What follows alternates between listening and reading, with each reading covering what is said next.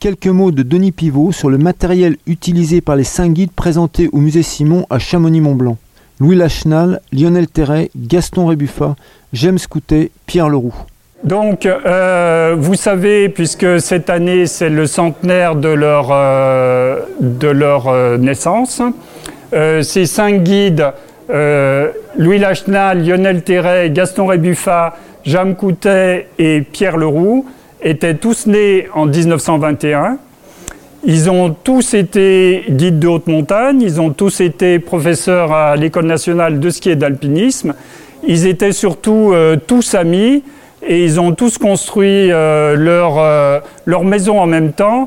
Et dans, certains récits, ils disent qu'au bivouac, euh, lorsqu'ils étaient accrochés dans les parois, ils parlaient plus souvent de, techniques de fabrication des chalets, quelle proportion fallait mettre de ciment dans le mortier, que de leurs prochaines ascensions. Et parce qu'ils se sont tous aidés pour construire leur chalet, ensemble. Donc, euh, grâce aux, familles, euh, aux descendants euh, de ces cinq guides, on a pu rassembler le matériel qui leur appartenait. Alors, Louis Lachenal, vous avez le, sac à dos qui a été cousu par Louis Lachenal et qu'il a utilisé pour la Napurna. Et son piolet euh, marqué Louis, et ici le piolet Terret euh, euh, marqué Lionel Terret, guide à Chamonix, et Louis Lachenat, guide à Chamonix.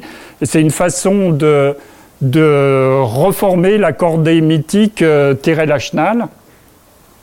Tout le, matériel, bon, le bonnet rouge et avec le bandeau bleu et les lunettes de Lionel Terret qui sont célèbres. Ce qui est intéressant à voir aussi, c'est que tous les deux ont un marteau modèle T. La Schnall, c'était la rapidité, c'était l'agilité. La Schnall, il a un petit marteau qui est léger. C'est le même modèle. Euh, Lionel a le même marteau, même euh, euh, modèle T, mais le sien, il fait 150 grammes de plus parce que Lionel, c'était le strongman, c'était un, un, moral d'acier et la puissance. Voilà. Et leur matériel, encore une fois, le matériel euh, raconte l'histoire de leur propriétaire.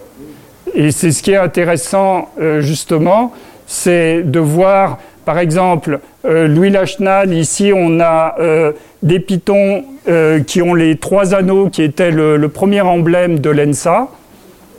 il ne marquait pas ces, ces pitons, mais par contre, vous verrez que son piolet est affûté comme un rasoir et sa panne est affûtée comme un rasoir parce qu'il aimait être rapide, précis et il avait du matériel qui était parfaitement euh, affûté.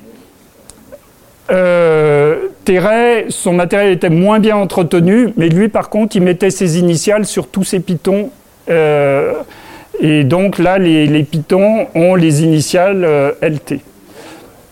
Gaston Rébuffat, le pull mythique de Gaston Rébuffat, il en a eu plusieurs puisqu'il les usait, mais il en gardait un pour avoir un modèle puisqu'ils ils sont tricotés à la main. il en gardait un, c'est Frédéric Rébuffat donc, qui, qui nous a confié le seul pull de Gaston qui restait, c'est celui qui gardait pour pouvoir le retricoter. Au début, il était noir et blanc. Il avait compris que en ayant toujours le même pull, eh bien, euh, il devenait reconnaissable. C'était un, signe d'identification. Et surtout, avec les images noir et blanc de l'époque, ça ressortait très bien sur les photos. parce qu'il avait le sens de la, photographie. Et lorsqu'il est passé euh, à la couleur, avec euh, les horizons gagnés, il a fait une version rouge et blanc parce que le rouge, le noir et blanc sort moins bien en couleur, mais par contre le rouge se voit très bien par rapport, se détache très bien sur le rocher. Donc il y a eu les versions après rouge et blanc au lieu de noir et blanc.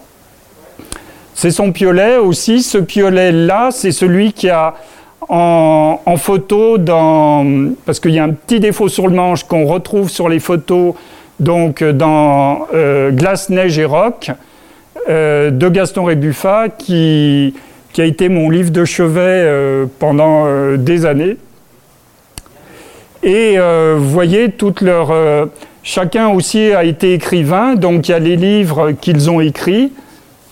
On passe à Jean Alors Jean n'a pas écrit, mais c'est Marcel Pérez, d'ailleurs, ancien directeur de, l'ENSA, qui a écrit, qui a écrit euh, l'histoire de, de, avec euh, l'aide d'Anselme Beau. Euh, et donc Jam, lui, le plus jeune champion du monde, à 16 ans et demi, il était champion du monde de descente. Et son pull vert, vous voyez, c'est un pull vert, bah, on voit bien, on dirait un pull d'enfant. Ben oui, effectivement, c'était un adolescent. Et c'est son pull vert. Son piolet, alors il est intéressant aussi par rapport à l'ENSA, puisque ce piolet-là, c'est marqué la maison Simon et Fils à Jam Coutet, euh, stage de guide 1945. Il est sorti major. Il n'y a que le major à qui on offrait un piolet. Et euh, il est sorti, c'était le premier stage de guide de l'ENSA, et il est sorti major du stage de guide, et voilà, son piolet est là. Et la coupe, il a gagné des dizaines et des dizaines de, coupes et de médailles, mais on a mis cette coupe-ci, parce que cette coupe est, une coupe jeunesse et montagne, et ce qui rassemble tous ces, jeunes gens euh, qui... Euh, au moment de la guerre, de la Seconde Guerre mondiale, ont participé à Jeunesse, Jeunesse et Montagne, qui les a rassemblés et euh, qui a fait leur formation d'alpiniste. Pierre Leroux, enfin, Pierre Leroux qui a fait la première ascension à la fois du Macalu et du Janu avec les expéditions françaises, qui a eu aussi euh, beaucoup de matériel à, son nom. Il a fait des chaussures, il a fait des vestes d'escalade, il a fait enfin des, tas de choses. Des pulls, pardon, oui, les pulls. J'oubliais euh, Joël. Euh, Joël, excuse-moi. les pulls qui s'appelaient le roux. Tricot le roux. Et ce qui est intéressant dans ces deux sommets historiques, c'est que le Maurice Herzog avait un Simon spécial A, c'est-à-dire, c'est pas celui-ci, puisqu'il est au musée de l'Olympisme de Lausanne, mais euh, c'est exactement le même que celui-ci. Et donc là, on est en 1950, et en 53, pour la première ascension euh, par euh, les Anglais de l'Everest, on a qu'est-ce qu'il tenait dans sa main euh, Edmund Hillary au sommet, c'était aussi un piolet Simon spécial A. Parce que c'était le piolet de référence au niveau international à cette époque-là. Et ça, je l'ai découvert petit à petit en analysant les photos, en interrogeant les musées, etc.